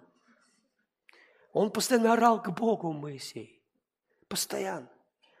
И назван великим героем веры. Да мы так же бы себя вели. Ты подходишь к морю, там море, сзади фараон с колесницами, все хотят тебя убить. Море хочет потопить. Он такой, Господь! Бог! Вот так, знаешь, все время на колени. Бог, сделай что-нибудь! Он у тебя опал. А мне нравится голос Господа. Знаете, он, вот у меня такое было. Я ору просто, я ору, бывает, от ужаса, от всего. И всегда такой спокойный голос. Как будто Бог вообще, ну, Я помню, еду на, на галстуке, у меня машина упала с дороги. Я, короче, какой-то газель меня взяла, галстук всего 3 метра, меньше даже. А, а я мужику не сказал, что у меня тормозов. Нет, у меня тормозов. Он, ну, есть, ну, такие, вот так вот, вот так вот, вот так вот. Еще выпучиваешь глаза, иначе ты АБС. АБС – это твои глаза. Я ему, не, я ему успел сказать, что у меня руль налево не поворачивается. Он не поворачивается налево, только направо. А то, что у меня от, от дождя, от грязи в окна ничего вообще не видно, и дворники замерли в одном положении. Так я так орал в машине. Я орал, Господи! То это все, я думаю, там небо, оно просто все оживилось. Помилуй меня! Потому что я понимаю, это углическая дорога, это сплошные повороты. Когда направо она поворачивает, налево она не поворачивает. Сейчас я сам с дороги случу, еще газель эту еще скину с дороги, не дай Бог. И такой голос спокойный Господа. Вот. Знаешь, я ору, и такой голос спокойный. Учил меня послушанию. Потому что он мне сказал, не езжай в Углич, ты не доедешь. Потом Тоня встала в проходе. У нее беспокойство за меня. Я ее взял, отодвинул. Я же пастор, а как я не пойду? А кто проповедовать там будет? Понимаешь, у нас ответственность у нас важнее, чем послушание Богу. Ну и не доехал. А ехал 70 километров на галстуке, орал. И такой спокойный голос. Вот так же и в духовном мире я, я Бог. Дворники у тебя не работают, тормозов нет. Руль тебя на, налево не поворачивает, только направо. Ты отчасти видишь? Я говорю, отчасти. Я вообще ничего не вижу, Господь. Такие габариты, знаете, у газели такая. Ничего вообще, где я еду, даже не вижу. Там все вот так вот грязью, все стекла, от, от, от ежи колес. Я не вижу, я еду, вот, просто вот смотрю, вот, вроде как-то, ну, там, куда-то едем, куда, не знаю. И потом он меня а, а, а, привез на перекрестке. Дальше мне прямо, тебя налево, отстегнул меня, я другого поймал, и вдруг что-то у меня, другой меня взял, и что-то отвалилось, у меня упало на дорогу. Дын, дын, дын, дын, дын, дын. И руль начал налево поворачиваться. А. Думаю, нормально, думаю. Слава Богу, лишняя деталь. Мы, мы, мы потом ее нашли, ну, вот, какой-то рычаг железный такой. Я не знаю, что это. С того, чья машина, он мне дал проехать. Поехали искать. Говорит, давай, говорит, ну, как-то, может, найдем. И правда лежит на том же месте, где упала. Железяка такая. И вот ты стоишь с палкой, орешь, а Бог говорит, что ты кричишь? Что у тебя в руках? О, говорит, палка. Ну так его давай, подними ее. Они все время, они жили в таких же трудностях, как и мы, даже больше. И он говорит, не силой, не воинством, Духом Святым, Духом Святым, Духом Святым, Духом Святым. Иисус сказал, я ничего не делаю от себя. Что? Это папа во мне работает. Что? Я, это не я воскрешаю, это папа воскрешает. Он кого хочет воскрешает, и я это делаю. Я ничего не говорю от себя, это папа говорит. Я не работаю. Иисус, ты работаешь. Я не работаю, это папа во мне работает. Я и отец одно. А потом говорит, ученики, даже хату, из, нос из хаты не высовывайте, пока на вас не сойдет Дух Святой. И когда на вас сойдет Дух Святой, тогда Он будет работать. Вы слышите меня? Он будет работать, и эта сила завоюет весь мир через вас. Он, вы силой Духа будете воскрешать мертвых. Где Дух? Везде мы. Вот я, вот моя истерика, вот мое безденежье, вот мой муж объелся груш, вот моя жена не слушает меня, не хочет там послушной быть женщиной, кроткой. Я говорю, она, вот так и живем. Вы понимаете? Вот эти дети балбесы, вот это вот, я не могу ничего решить этих вопросов. А Иисус говорит, вы потому что все сами делаете. А я сказал, не силой, не воинством, но духом, и вы должны обязательно сказать. Что, что, что сказать? Что сказать? Волшебные слова. Какие? Наконец-таки я выучу волшебные слова. Какие, Господь? Готовы? Записывайте. Благодать, благодать, благодать. Если не помогает, гиперблагодать. Говорит, Лукьянов, ты проповедуешь гиперблагодать. Я проповедую, потому что в оригинале написано, будет умножаться грех, будет изобиловать гиперблагодать. Аминь. Какой ответ на грех? Благодать. Какой ответ на болезнь? Благодать. Какой ответ на семейные нужды? Благодать. Когда? Когда я даю высокую оценку Иисусу Христу прославляю Его, величаю Его, не потому что я так чувствую, но потому что Он такой, потому что Он не оставляет меня. И я стараюсь, потому что мой ум атакован разными сомнениями, разными вещами, и я впадаю в уныние, но мне нужно научиться славить Бога, потому что Он велик в моей жизни, и по другого пути нет. И это не что-то, кто-то должен вместо меня поработать, вложить на мою руку, голову руки, и потрет мою лысину, я поумнею. Нет, это когда ты сам начнешь это делать. Когда ты начнешь слушать Слово, практиковать это Слово в твоей жизни, и придет чудо. Иногда я просто танцую, славлю Бога и смеюсь. Потому что смех – это иные языки победы. Каната Хейгана последнее переживание было, Бог забрал его на небо и сказал, тебе будет самое сильное помазание, которое когда-либо было и которое когда-либо дам церкви. Оно будет на тебе последние годы твоей жизни. Он подходил к людям, и люди начинали смеяться. Восемь метров от него они начинали смеяться. К нему один пастор сел, говорит, это мне рассказывал один пастор, у меня был список вопросов к Канату Хейгану. Я их записал, сел с вопросами. Канат Хейган сел напротив и такой, посмотрел на меня.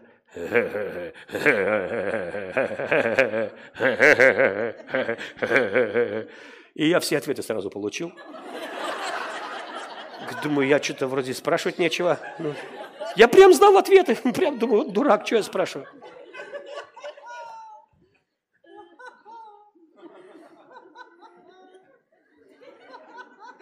Смотришь, пандемия, денег нет.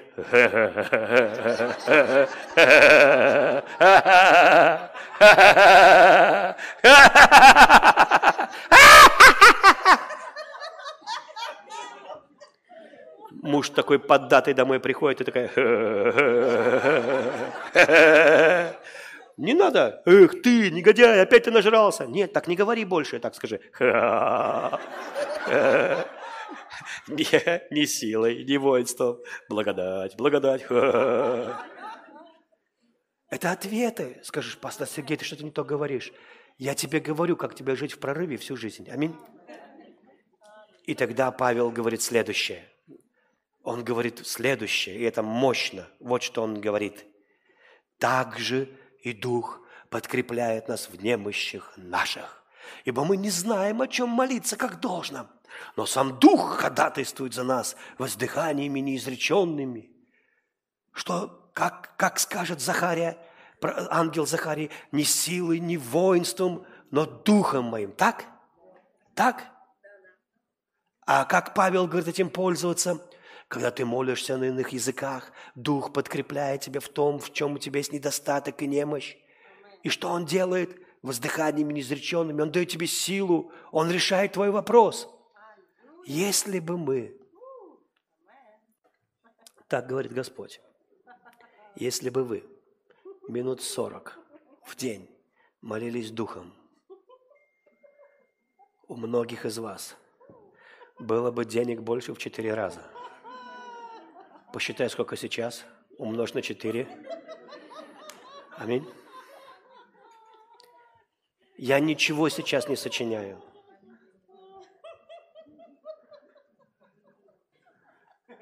Ты смотришь на проблему и говоришь, так, я сам ее решить не хочу, нет времени и не желаю. Это Божья война. Хирабашате лара дерега, лара бросата лара дерегарде. Фора баба баба баба баба щита лара дерегарде. Ха щита лара дере духом. Бора башата лара дерегарде лара дере. Хито лара бросата лара дерегар лара дерегар шата лара дерегарду.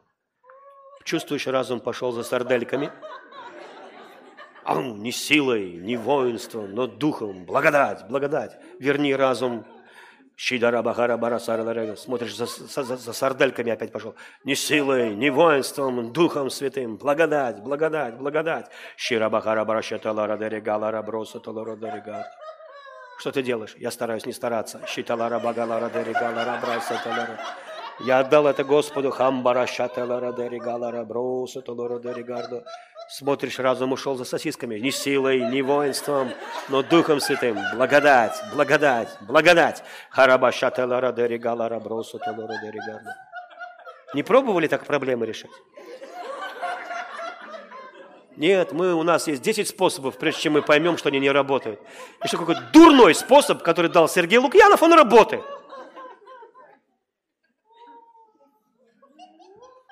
Я думал, ты что-то серьезное скажешь. Мы знаем, что надо молиться на языках. Хорошо, давайте дальше. Испытывай же сердца, знает, какая мысль Духа. Потому что он ходатайствует за святых по воле Божьей. Притом знаем, что любящим Бога, призванным по Его изволению, все содействует ко благу. Поэтому он пошел за сосисками. Благодать, благодать, не силы. Мне все содействует ко благу, все содействует ко благу. Сейчас ты на меня работаешь, дьявол, со всеми своими бесами ты работаешь ровно на меня. Ты даже этого не знаешь. Понимаешь, когда ты в истине, это совсем другая жизнь. Я помню, ко мне дьявол пришел, очень сильно напугал. Я его увидел, он в комнате стоит. Весь воздух стал свинцовым. И Господь громким голосом мне сказал, и писал каждую букву в воздухе огненными буквами. Говорил и писал, будете наступать на змей, скорпионов, на всю силу вражью, и ничто не повредит вам. И такой мир меня наполнил. Шалом! Невероятно! Я вошел в покой. Я сказал, дьявол, если хочешь, можешь здесь дежурить. Будешь меня охранять. И вот так лег и заснул. Вот так заснул за одну секунду. А у меня чуть сердце не выпрыгнуло из груди. Как ты можешь спать, когда у тебя вот так вот было? Когда слово пришло, понимаете? Сережа, спи. Все нормально. Все хорошо. Аллилуйя. А! Все. Почему? Потому что ты на руках Отца. На руках Отца и, когда, и кого он, при, при том знаем, что любящим Бога, призванным по Его изволению, все содействует ко благу. Дорогая сестренка, не спорь с Писанием. Ты скажешь, и вот эта вот чума тоже ко благу? Да. Любящим все. У меня друзья за три месяца пандемии так заработали. Землю еще купили, кредит отдали, дом построили как в Швейцарии. Я стесняюсь даже сказать, какой красивый. Стеклянная стена. Вы представляете, вот просто я, я спросил, сколько стоит вот эта стеклянная стена. Мне сказали, и я сказал, хорошая стена.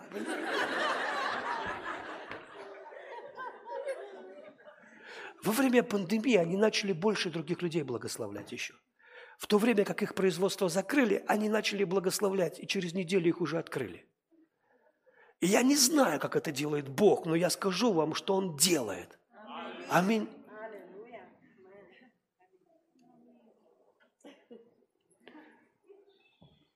Притом знаем, что любящим Бога, призванным по Его изволению, все содействует ко благу. Ибо кого Он предузнал, тем и предопределил, предопределил. Смиряйся, ты предопределен быть подобному образу сына своего, дабы он был первородным между многими братьями, а кого он предопределил, тех и призвал, а кого призвал, тех и оправдал. Это завершенное время, это так было, так будет, и этого нельзя отменить. Аминь. Это нельзя отменить вообще. Евангелие – это радостная новость. Аллилуйя. Что же сказать на это?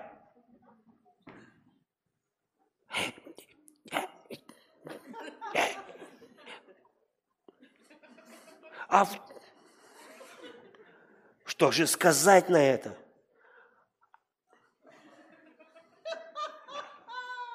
Что, правда все так хорошо? Да. Смиряйся. Аминь. Если Бог за нас, кто против нас? Аминь. Знаешь, я люблю молиться с Библией. Мне нравится читать такие места Писания и молиться на языках. Хиталара дери горсотоло. Что сказал Бог за меня? Кто против меня? Спасибо тебе, Иисус. Дьявол. Пиу. Иди дом в пузик. Ну, шучу. Кто будет обвинять избранных Божьих? Бог оправдывает их. Вы чувствуете неизбежность? Аминь. Люди чувствуют часто неизбежность каких-то проклятий в своей жизни, какого-то чего-то, потому что они не живут Словом. Это Павел так жил.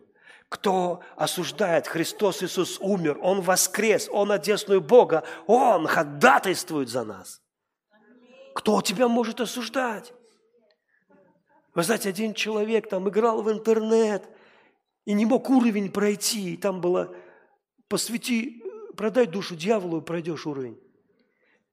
Он настолько вот был в азарте, взял, нажал – и прошел следующий уровень. Но потом что-то все хуже, хуже, хуже в его жизни. Вообще начал чувствовать себя пустым. Ноль. Как будто из него душу забрали. И потом приходит дьявол. Реально приходит к нему, говорит, все, пора, ты умираешь. Он говорит, почему? Он ему раз договор. Прямо картинка из интернета с его подписью. И тут Иисус заходит Говорит, покажи договор. Он говорит, вот. Иисус говорит, не понял, там ничего нет. И они смотрят, белый лист. Дьявол такой, опять? Все сорвалось. Он говорит, сынок, больше так не делай, хорошо? Он говорит, хорошо.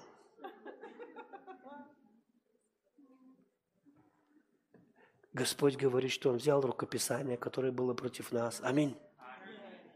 И уничтожил его.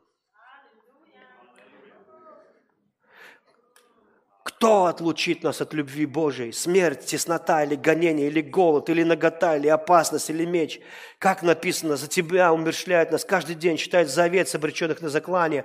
Но все сие преодолеваем силою возлюбившего нас. Ибо я уверен, что ни смерть, ни жизнь, ни ангелы, ни начало, ни силы, ни настоящее, ни будущее, ни высота, ни глубина, ни другая какая тварь не может отлучить меня от любви Божией.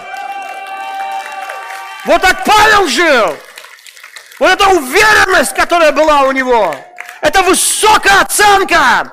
Это высокая оценка того, что Иисус сделал для меня. Вы не можете отлучить меня. Ты не можешь, дьявол, отлучить меня от любви Божией. Я обреченный счастливчик. Вы понимаете, Смиряйся, брат, ты вынужден быть богатым, благословенным. Аминь. Пастор. Здесь есть пасторы. Вы хотите быть счастливыми, богатыми пасторами? Богатым пастором? Но есть только немножко. У тебя есть варианты свои?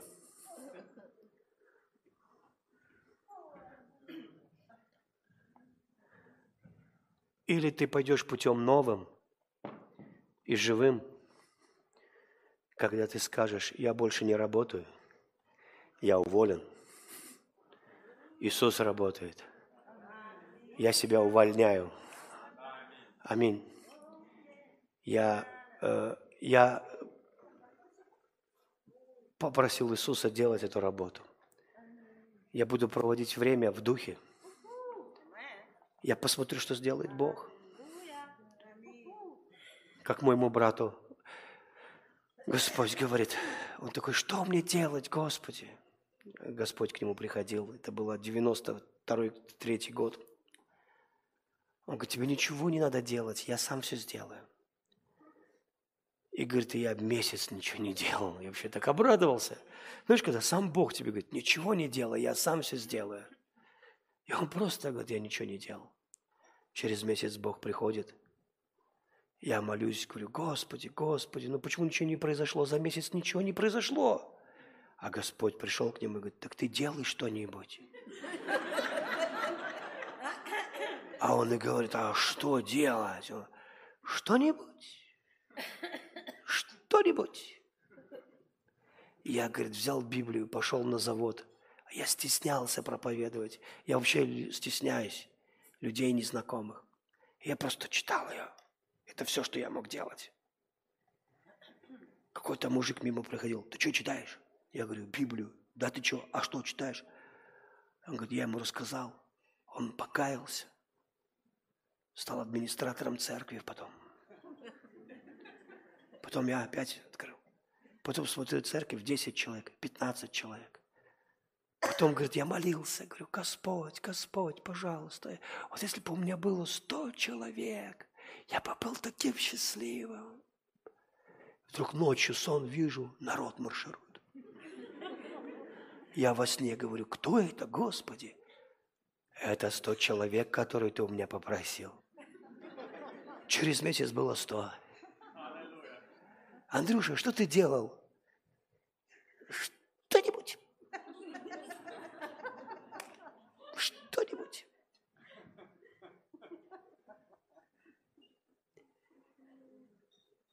Один пастор порвался ради Христа, ничего не произошло. В конце концов, он начал жить Иисусом. Он сказал, благодать, благодать, не я, Иисус работает. И успокоился. Он продолжал быть пастором. И один черный человек пришел электрику делать. Мы с ним поговорили. А он эмигрировал, но еще нет гражданства Америки. И я, говорит, ему рассказал об Иисусе. Он принял Христа. И мы по вторникам собира... встречались с ним, и я ему азбуку веры объяснял. Через два месяца я у него говорю, друг, а что ты все время что-то пишешь? Я объясняю, ты записываешь. Обычно уже никто ничего не записывает, знаете. Он говорит, а я пишу все, что ты мне говоришь, и посылаю вождю в Африку. Какому вождю? Ну, у меня вождь есть. Народ там, нет, много тысяч людей. А вождь читает это народу, и все теперь спасены. Пастор, ты как это племя спас? На самолете туда летал, деньги тратил, миссия у тебя была? Или это Духом Святым было сделано? Скажи, Духом Святым. Духом Святым. Давайте попробуем. Следующее время до Нового года сфокусироваться на могуществе Духа Святого. Некоторые будут очень удивлены. Я знаю, что здесь люди, у вас будет прорыв длиной в жизнь. Прямо длиной в жизнь. Вы больше никогда на низ не сползете. Вам вообще будет все равно, какая пандемия, сколько волн. Вы со мной? Отец во имя Иисуса, я благодарю Тебя – я сейчас не смотрю на мои способности. Я не смотрю сейчас на мое, на мое образование, на мой возраст, на то, что было, и на весь неудачный опыт. Я все это кладу к Твоим ногам, Иисус. Я кладу это к Твоим ногам, я складываю все свои удачи, неудачи,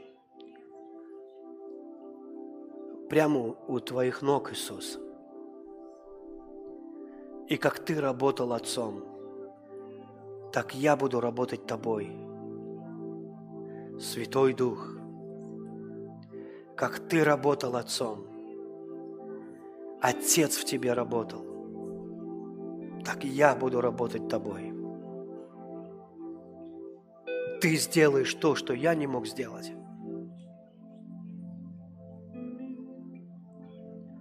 Я призываю Тебя в мою семью. Дух благодати. Дух благодати. Дух благодати. Дух благодати. Там, где я не мог одержать победу над грехом, Ты – моя победа. Дух благодати. Дух благодати. Можно я вам скажу, Дух благодати не огорчает твой грех.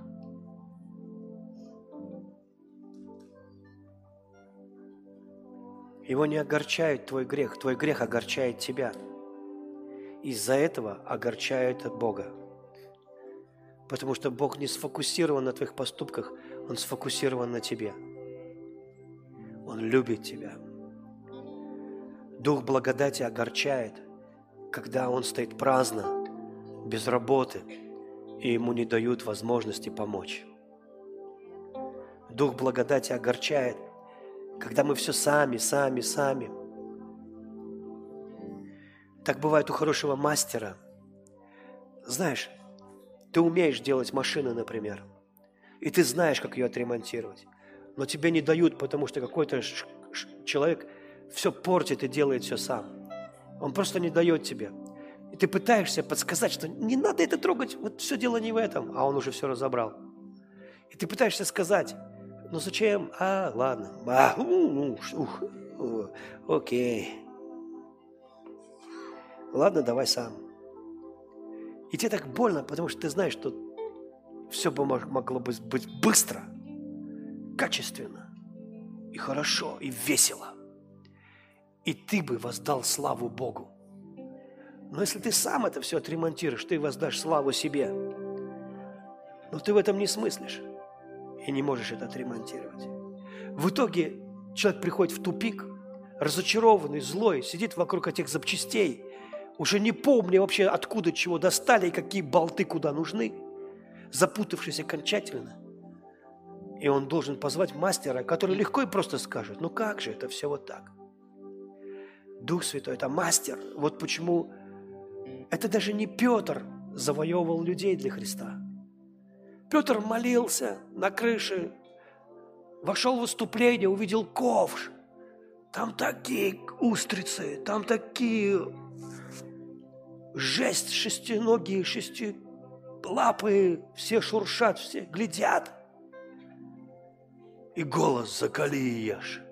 Петр чуть не блеванул, он а, сказал, Господи, ты что, я это не ем. Я когда увидел во Франции вот эту устрицу, слизь вот эту, там только с вином надо. И то надо, наверное, два стакана запить вина, чтобы вот это вот слизь эту сожрать. Это надо привыкшим быть. Там я, я, я смотрю все, я такой, он говорит, закали и ешь. Он говорит, нет, Господи, ничего не чистого не входило в мои уста. А я очистил, не почитай нечистым. Открывает глаза, там трое мужика стоят. Вы Петр? Он говорит, да, пойдемте с нами. Что случилось? Ангел явился Корнилию. Вы видите, что происходит? Ангел является. Скажи, ангел. Петр видит видение, Христос с ним говорит. Петр идет туда, заходит в дом, а там все забито народом. Петр как глянул, сколько устриц, лобстеров, всяких лобстеров, кальмаров. Он как глянул и говорит, вау, я познаю, что Бог нелицеприятен. Это первое откровение. И он начинает проповедовать. Он не успел, но он сказал фразу – как Бог Духом Святым и силой помазал Иисуса из Назарета. Он ходя, ходил, благотворя и исцеляя всех обладаемых дьяволом, потому что Бог был с ним. Видите, Иисус работал Богом. Он не работал сам по себе. Он это делал духом, и Бог был с ним. Он не делал это просто как Иисус человек, он делал это как человек, который делает работу Богом, а не Он Духом Святым. И он не успел договорить, как тот, кто делает работу, Дух Святой, обрушился на весь этот дом. И они стали славить Бога на иных языках и пророчествовать. Это не Петр на них обрушился, как рок-н-ролльный актер разбежался и, и прыгнул на, на, на дом Корнилия, на эту толпу. Это Дух Святой обрушился – и все говорили на иных языках. Вы представляете? Это получается, ангелы все это делали. Они как егеря. Они согнали всех оленей. И Петр просто, ему нужно было на курок нажать. Они были у него вот перед носом. Они просто, Петр, стреляй. И он говорит, Дж, Петр, ты попал, ты попал, великий апостол. А что он там делал? Ничего он там не делал. Он, его позвали, он пришел, он сказал, на них сошел. Все. Кто хочет так работать? А кто хочет такой бизнес? Не силой, не воинством, Духом Святым. Не силой, не воинством, Духом Святым. Не силой, не воинством, Духом Святым. Иисус, мы призываем Твою мощь, Твое могущество. У меня к вам просьба, встаньте, пожалуйста, если вам не трудно.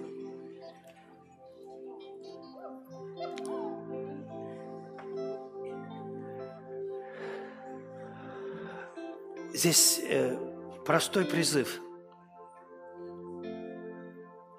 Скажи, Иисус Христос, теперь Ты, теперь Ты, я видел, на что я способен. Теперь Ты, благодать, благодать, благодать, не силой, не воинством, Духом Святым. Теперь Ты, Иисус, теперь Ты. Во имя Иисуса. Работай во мне. Работай во мне. Ты можешь все сделать сейчас. Я благодарю Тебя, Господь. Если у вас проблема в семье, отношения или что-то еще, скажи, дорогой Господь, не силой, не воинством, Духом Святым. Я вношу этот краеугольный камень прямо в мой дом, прямо в мою семью. Я называю это Иисус. Иисус, царь моей семьи. Благодать благодать, благодать. Я провозглашаю это на мой бизнес, на работу, на служение. Благодать, благодать, благодать. Господь говорит мне, что не успеет закончиться 20 год, и вы будете видеть рост вашей церкви. Он говорит мне, что я дам это людям – я изолью дух на теплое. Я дам, я приношу ревность в мой народ по проявлению силы Святого Духа. Я приношу ревность в сердца моих сыновей и дочерей, чтобы они, как Гедеон, могли сказать, где Бог Израилев. Если Бог с нами, почему то и то происходит? Где тот самый Бог, чтобы они могли призвать благодать? И что произошло? Гедеон ни, никому, ни, никого не бил мечами. Они не были вообще вооружены оружием для боя. Они победили благодатью Бога. Они победили Его абсолютной добротой. И никто из них не пострадал. 300 человек с факелами, горшками и дудками. Они не победили это своими мышцами – то же самое сейчас будет происходить, говорит Господь. Я дам пробуждение в эту страну. Я дам его не так, как вы думаете, не из-за вашей силы, не из-за вашего усердного молитвенной жизни даже, не из-за того, что вы Библию читали или не читали. Я изолью это из-за моего Духа. Это будет по причине Духа Святого – и я подниму людей, которые дадут высокую оценку в своей жизни и в своей семье и провозгласят эту высокую оценку Иисусу Христу. Тот, который пришел и обнищал, чтобы вы обогатились, и был изранен, чтобы исцелились. Небо обанкротилось, чтобы вы были благословлены. И как Иисус тебя оценил своей жизнью, когда ты начинаешь его так ценить, и величать, то это начинает приходить в твою жизнь. Во имя Иисуса благодарю Тебя, Господь. Дух Святой, расширь меня, распространи меня. Не силой, не воинством, но Духом Святым. Аминь. Аминь. Аминь.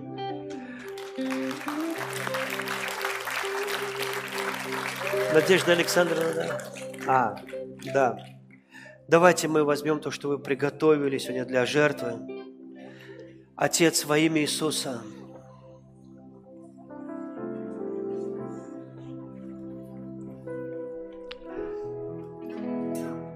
я люблю Тебя, я благословляю Тебя прямо сейчас.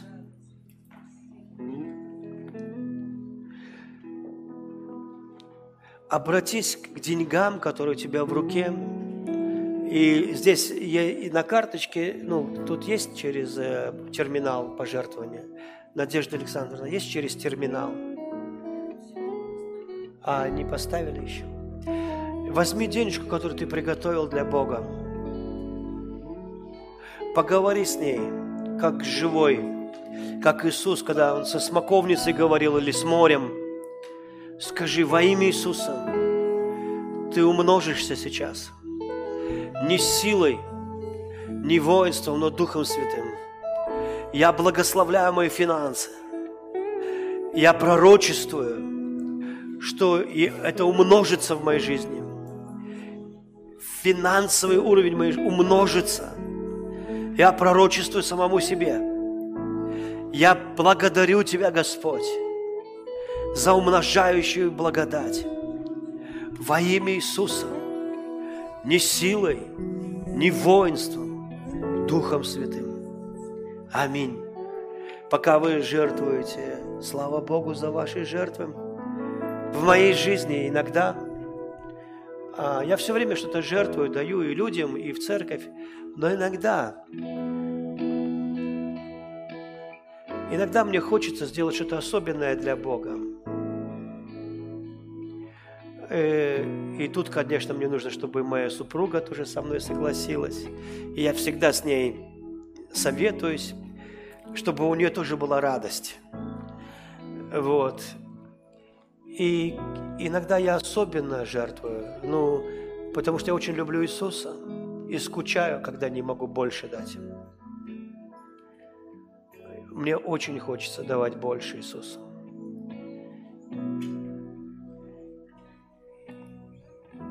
И для меня это такой трепетный момент.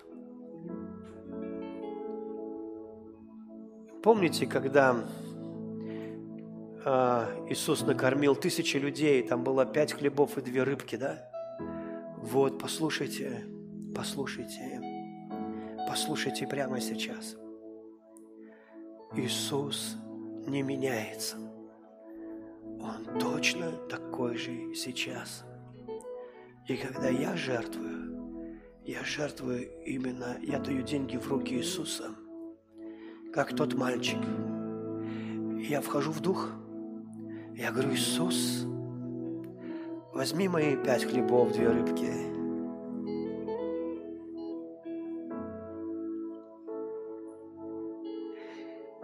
Иногда это может быть так.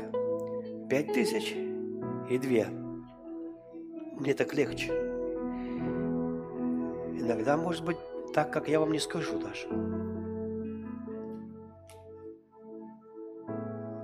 Я вам не могу это сказать.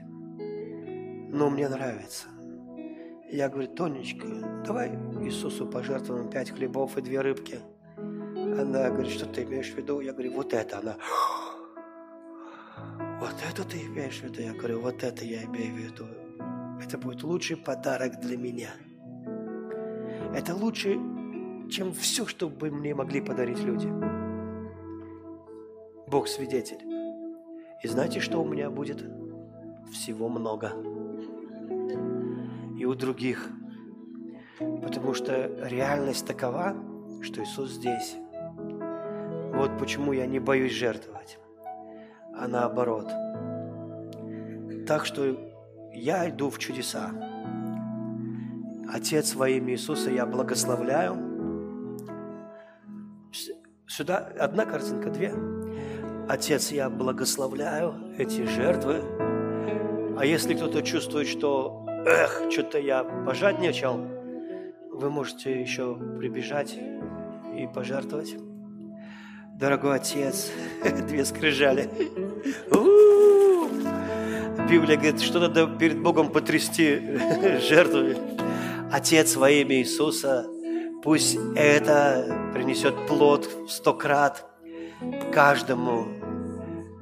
Прими это, как пять хлебов и две рыбки, умножь это. Пусть, пусть Господь ведь умножится то, что ты положил. Пять тысяч, пять тысяч умножится, сто рублей умножится.